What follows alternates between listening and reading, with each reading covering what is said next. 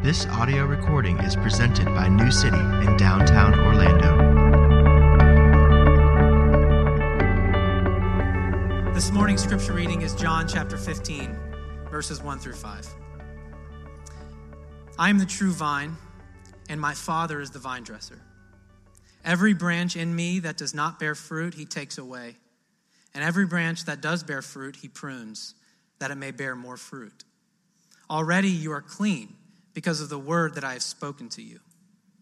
Abide in me, and I in you. As the branch cannot bear fruit by itself unless it abides in the vine, neither can you unless you abide in me. I am the vine, you are the branches. Whoever abides in me and I in him, he it is that bears much fruit.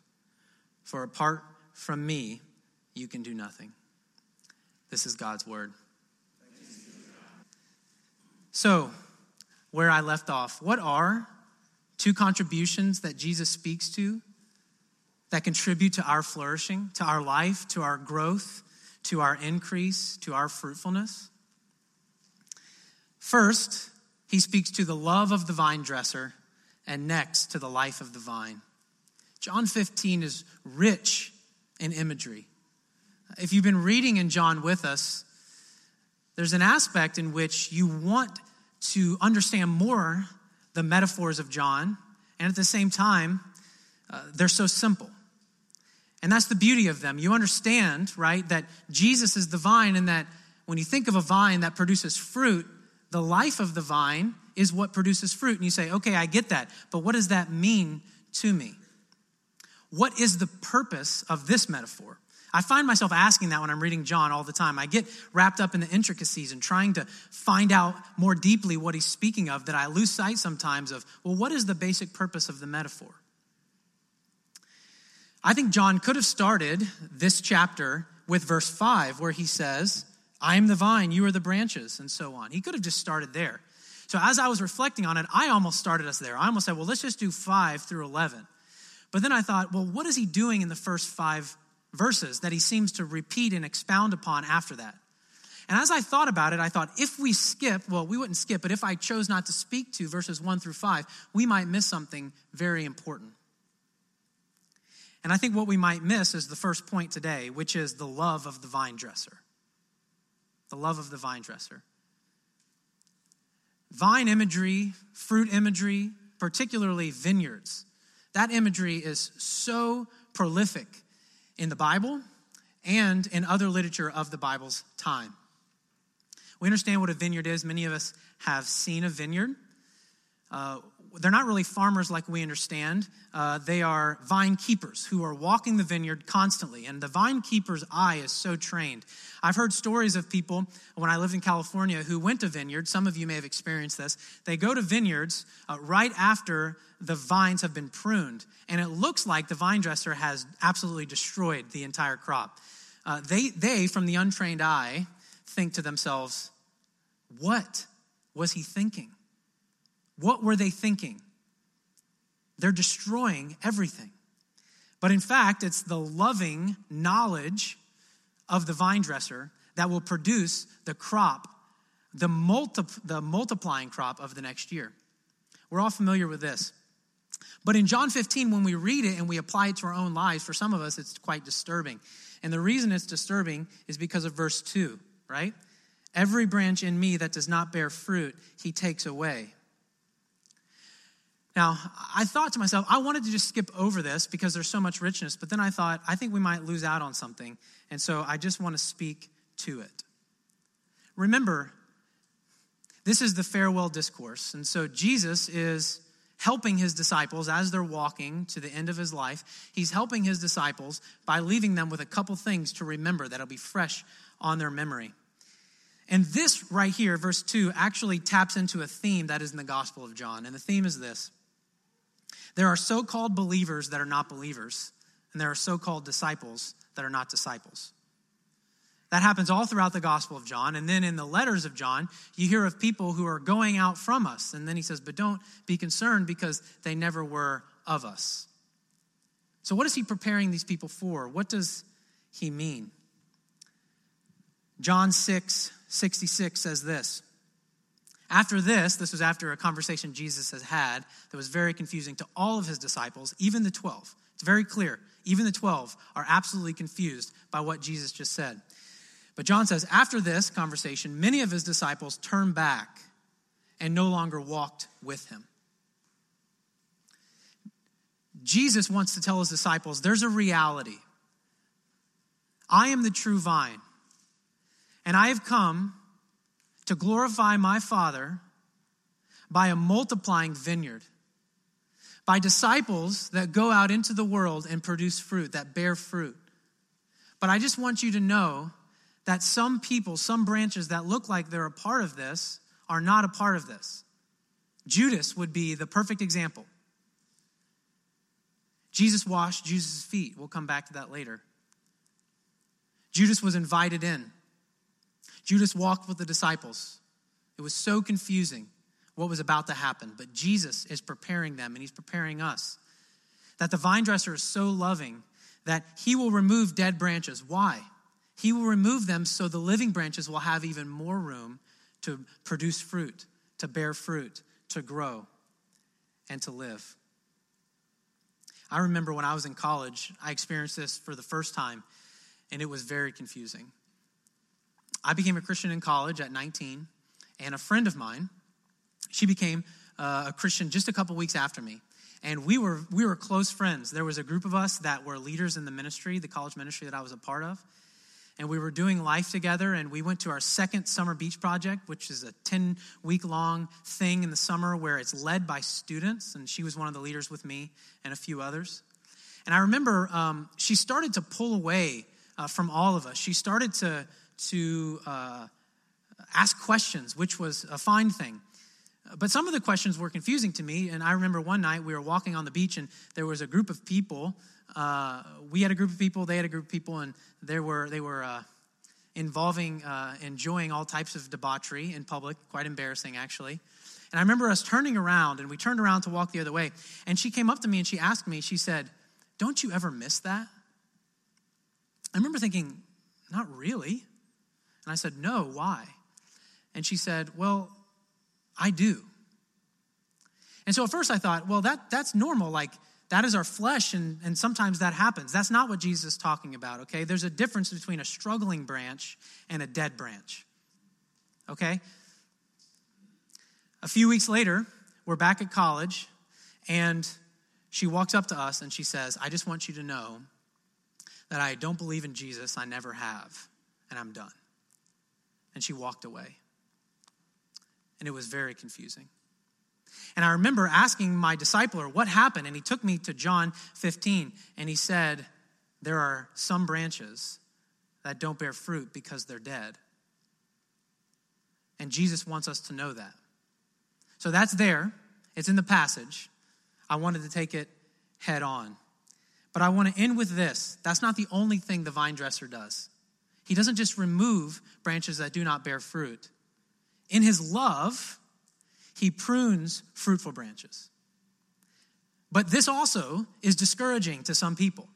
So it's not like the first part was we've moved on from the discouraging part of John 15. But this is also discouraging to some people. Pruning. I'm not a gardener. I hate mowing my yard. It seems simple, but I don't like to do anything outside. Okay? It's true. I just hate it. It's painful. So I remember when we lived in California, uh, there were, we, we had these bushes. I didn't even know what kind of bushes they were, except there was one rose. And they were way out of hand. Otherwise, I don't know if we, the bushes could have been identified by someone like me. And when we moved in, I thought, this is unwieldy, but guess what? I'm not going to touch it because I don't do that kind of stuff. So I came home one day, and those were already dead to me. I don't even see landscaping. And I was walking in my house, but, but today it caught my eye. And the reason was is because I thought, Leah killed them. Because what happened, they were these enormous bushes that you couldn't even see the, the base of the plant itself. And I came home and there was a stick with like three things sticking off of each one. And I walked inside, and the first thing I said is, Why did you kill our bushes out front? I was like, We might have to replace those now. And she said, I didn't kill them, I pruned them. I said, Those are dead. Those are dead. And she said, just give it time. And she actually, this is true story. She pulled up a YouTube video so I could see that what, a, what, a, what a bush looks like, a rose bush that's pruned. And sure enough, three or four months later, the most beautiful roses of multiple colors were all lined up in front of our house. But it looked like she had killed the bushes. And Jesus then is telling his disciples that the loving vine dresser will allow things will bring things even into the lives of true disciples so that they will bear more fruit. So he doesn't want us to be surprised that some people are not true disciples and the vine dresser will re- remove them. But he also does not want us to be surprised that difficult things will come in the life of the true disciple. That will happen. And for many of us, it is happening right now. Now, when we think about pruning, oftentimes, if we're familiar with the New Testament, we think about discipline. And I think that's a good place to go first. For example, he does discipline us for our good that we may share in his holiness. This is what Hebrews says. I'll read now from Hebrews. Verse 11 For the moment, all discipline seems painful rather than pleasant, but later it yields the peaceful fruit of righteousness to those who have been trained by it. You hear that fruit, it yields fruit. Discipline brings about fruit. But there are other types of pruning. Did you know that sometimes when we experience a hard marriage, that's pruning? When we experience seasons of hard parenting, that's pruning. Sometimes when we don't get the job that we thought we were going to, or get the house, or get whatever, this is real life. We don't know why, we're confused but we experience it as painful. But in reality, it's pruning. God is pruning us there so that we will be more fruitful. And we may not understand it, but that's actually what's happening. Maybe a riff in relationship. What is that? Well, yes, is there sin involved? Absolutely. But in the transformation of our character, we experience that pruning. Why? So that we will bear more fruit so that we will be transformed. But what is it about pruning? What is it about pruning that brings about more fruit? That's a question I kept asking myself. Remember, I don't know anything about anything outside. So I had to look this up. What is it about pruning? I just know is it magic? Is it a miracle? What happens? So apparently, when you prune something back, what it forces the branches to do is pull more from the life source of the plant. That would be the roots or the vine. When you prune back, when you cut back the branches, it forces, because of that wound to heal, it forces the branches to pull more from the source of life. And when they do that, it is that intensified pulling of those nutrients that produces faster, more fruitful growth. That's what happened to those bushes when Leah, I thought, had killed them, when in fact, she was pruning them so that they would learn again, they would, in a second iteration, pull from the life of the earth, the source of their life. And that brings us to the second thing I want us to see this morning. The first thing is let's not forget that the love of the vine dresser is contributing to the flourishing of his disciples both in removing the dead branches and in pruning the true disciples. That is happening. The second way we see in verses 1 through 5 that the Lord is contributing to our flourishing, that is our growth, that is our fruitfulness, is we see the life of the vine. Starting in verse 4 Abide in me, and I in you as the branch cannot bear fruit by itself unless it abides in the vine, neither can you unless you abide in me. This word abide, there really could be multiple sermons on the concept of abiding. Some translations translate this as remain. I think that's a great word. What, what is the idea of abiding? Abiding is a verb. This is the first imperative in the entire first five verses. We get the noun form abode from this word abide. What is an abode? An abode is your place of permanent residence, it's where you live, it's where you dwell. That's an abode. And so Jesus is saying, abide. And to abide is to continue in a daily personal relationship with Jesus. Abide in me. Make your permanent residence in me. That's what he's saying. So to abide is to continually rest in Jesus' love for you in the midst of everything you experience. To abide, to make your abode in Jesus, is to continually rest in his love for you in the midst of everything we experience. Now, what does that look like practically, maybe? What about when you're wronged? What's your first response when you're wronged? Is it to frustration and anger, looking for immediate justice, as opposed to maybe pulling your life and energy from Jesus, where you'd be willing to forbear for a time for the well being of the other person and the transformation of your character? Do you lash out in anger when you're wronged? Is that the first place you go? Or to abide would be to make the choice of saying, No, this, I'm going to pull from the life source of Jesus that will empower me, like Jesus, to forbear for a time so that I can most love this person and for the true disciples be transformed in character. That might be what abiding looks like when you're wronged. What about when you fail? What about when you fail standards at work or when you fail standards at home what about when you fail standards in your own mind? Some of us have standards that are so high, we continually fail. What do you do then? Where do you go? Do you go to self protection? Do you go to hiding? Do you go to beating yourself up? Or do you abide? And maybe abiding looks like recalling and resting upon your value being in Jesus. To hide is to say, I'm worthless because I failed. I'm worthless because I didn't perform. But to abide in Jesus really looks like recalling that my value is in Him. It's in the fact that I'm a child of God and that Jesus died for me. To do that moment by moment would be abiding. What about when you feel threatened? What's the first thing do you do? Do you run to fear? What about when there's a change of direction in your life when you didn't see it coming, or when there's a change in circumstances or a financial setback? Where do you run to? Do you, as the branch, grow outward to try to find a source of heat and light and protection and comfort? Or do you receive that as pruning so that you go back to the source of life and draw from it? Maybe that's what it looks like to abide in a few simple, concrete areas. Now, if you abide, Jesus says you'll bear much fruit. As you abide, you will bear much fruit. Because you abide, you will bear much fruit.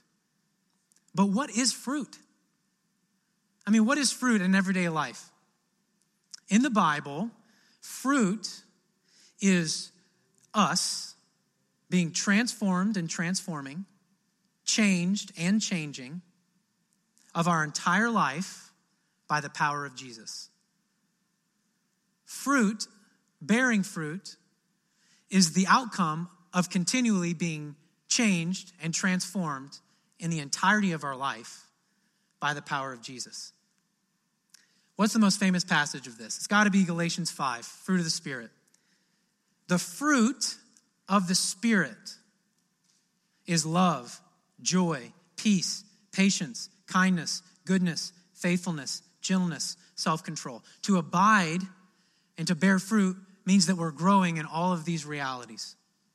Ephesians 5 8. For at one time you were darkness, but now you are light in the Lord, in the vine, in John 15. He says, Walk as children of the light, for the fruit of light, which is Jesus, is found in all that is good, right, and true. What could get outside of that? All that is good and right and true. Is all of our life being transformed in such a way that in every area we're increasing in living and doing for what is good, right, and true? What of Philippians 1 1? Paul says, Be filled with the fruit of righteousness that comes, here it is again, through Jesus Christ. So you see, in every one of these things, the life that is in Jesus is what is producing. Life in the vine is what is what produces fruit. You don't go find fruit and staple it on yourself. A few weeks ago, I pulled in, and uh, a tree in front of our house, uh, the branch was broken, but all the leaves were still green and it was hanging on barely, just by a thread. And I, and I took my four year old and I said, Hey, Livy, do you see that? I said, Do you see how that branch is broken? And she said, Yeah. And I said, Do you see how the leaves are still green? She said, Yeah. And I said, We're going to keep watching that every day. And soon, all of those leaves will be brown. And so the next day, I said, Do you see a difference? And she said, No. And the next day I said, Do you see a difference? And she said, No. And then we forgot about it for a couple weeks. But then when it was completely dead, I took her out there and it was still hanging, but it was all shriveled up. And the rest of the tree was so beautiful. And she said, She's actually the one that saw it and reminded me of it. She said, Daddy, look, all of the leaves are brown, just like you said. And I said, Why are the, all the leaves brown? And she said, Because the branch is broken and it's not hanging onto the tree. And I said, Yes. You see, you can't just go, if that would have fallen off and I would have tied it back to the tree, it would have stayed green for a while. But all of the leaves would have browned up. Why? Because you can't staple fruit. Last one, Hebrews 13, 15. Through him, then, let us continually offer up a sacrifice of praise to God. That is the fruit of lips that acknowledge his name.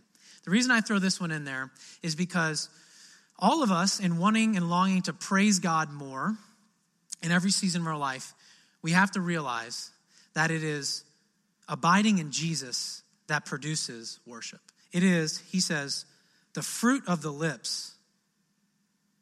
The fruit of the lips, that is to say, praise that comes out of our mouth, is cultivated by abiding in Jesus.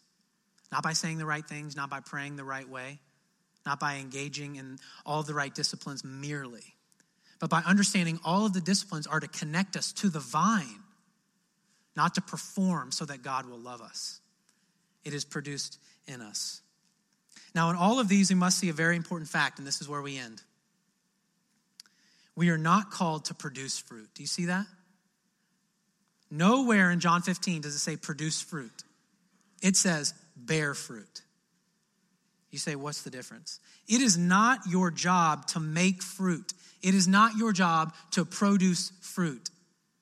Only the life that comes from the vine can produce fruit. You, as a branch in the vine, bear fruit. Jesus said it. Apart from me, the branch apart from me can do nothing. Then where does fruit come from? Do you just try really hard? No, you abide and you bear fruit. We skipped a verse. Did you know that? I did it on purpose. Verse 3. We got to read this to get this in flow. This is just hilarious. Listen, I'm the vine, I'm the true vine, and my Father is the vine dresser. Got it.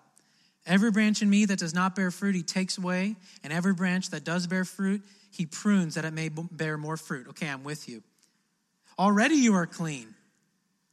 Because, what does he say? Already you are clean because of the word that I have spoken to you. It's like, what? I mean, this is the type of stuff that costs preachers hours. I mean, you read this stuff and you're like, I have no idea. What is he talking about?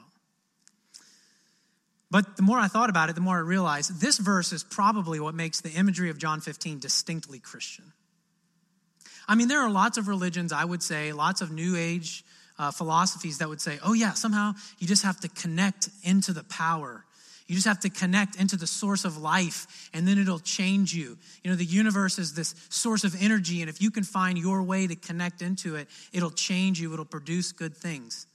I think some people, I think you take that to some people and they read John 15 and they say, oh, yeah, they cut it out and they paste it in their book of fav- favorite sayings.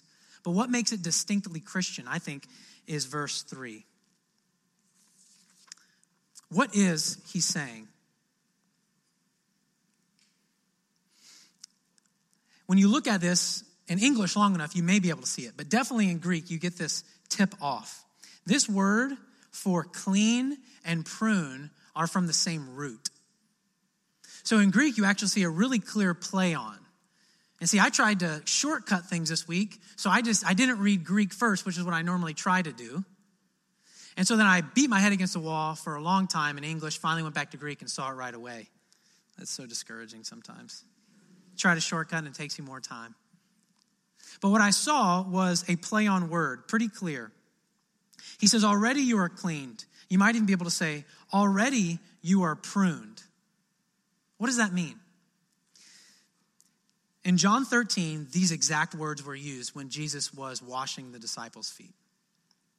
If you remember, he's washing their feet and he comes to Peter, and Peter says, You will never wash my feet.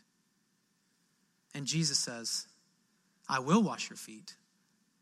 Or, what does he say? You have nothing in me.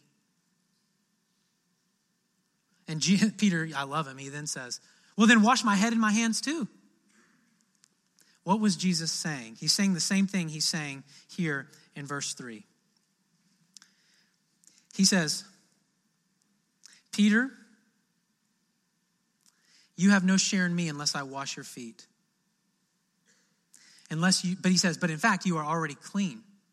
That's what he says. You are already clean. And in verse 15, he says, we are already clean. So here's the point. He's saying, our acceptance, your acceptance, it comes from resting in my washing of you and pruning of you. That is the sign that you are already washed and pruned. The willingness in your life to be pruned and washed, trustingly, meekly, humbly, under the vine dresser's cutting, is the sign that you are clean and whole already. This is the crazy gospel logic here. You will be pruned. You are already pruned. Why? Because you believe in me. You trust in me. You see, it's not about us worrying about are we doing the right things? Does God accept me? Jesus is saying, no, no, no, no. Yes, you will be pruned. Don't be surprised. But the fact that you believe in me, your willingness to submit to me, your willingness to believe that I am good, your willingness to trust in my righteousness for you, that is why you are clean. He just puts it right in there. He just puts it right in there. He's saying, by the way, you cannot continually abide unless you believe you're already accepted by me. And how do you know you're accepted by me? Because you come and you accept willingly and humbly the pruning of the vine dresser because you trust him.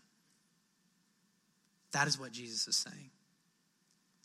And you see, ultimately, the reason we can trust him is because Jesus, the true vine, was cut off completely so that you and I would only be pruned, so that you and I could flourish, so that you and I could thrive. He was cut off completely so that you and I would be pruned. That is the gospel. You don't staple fruit, you abide. And why can you abide? Because Jesus was cut off so that his life could be given to you. Let's pray.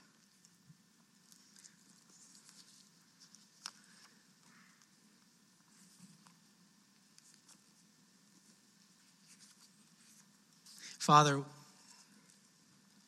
our hope is in you, and we cannot survive without you. Jesus, you said we can do nothing without you. It's true, and we're thankful for that because we experience daily, we experience moment by moment our weakness. We can fake it for so long.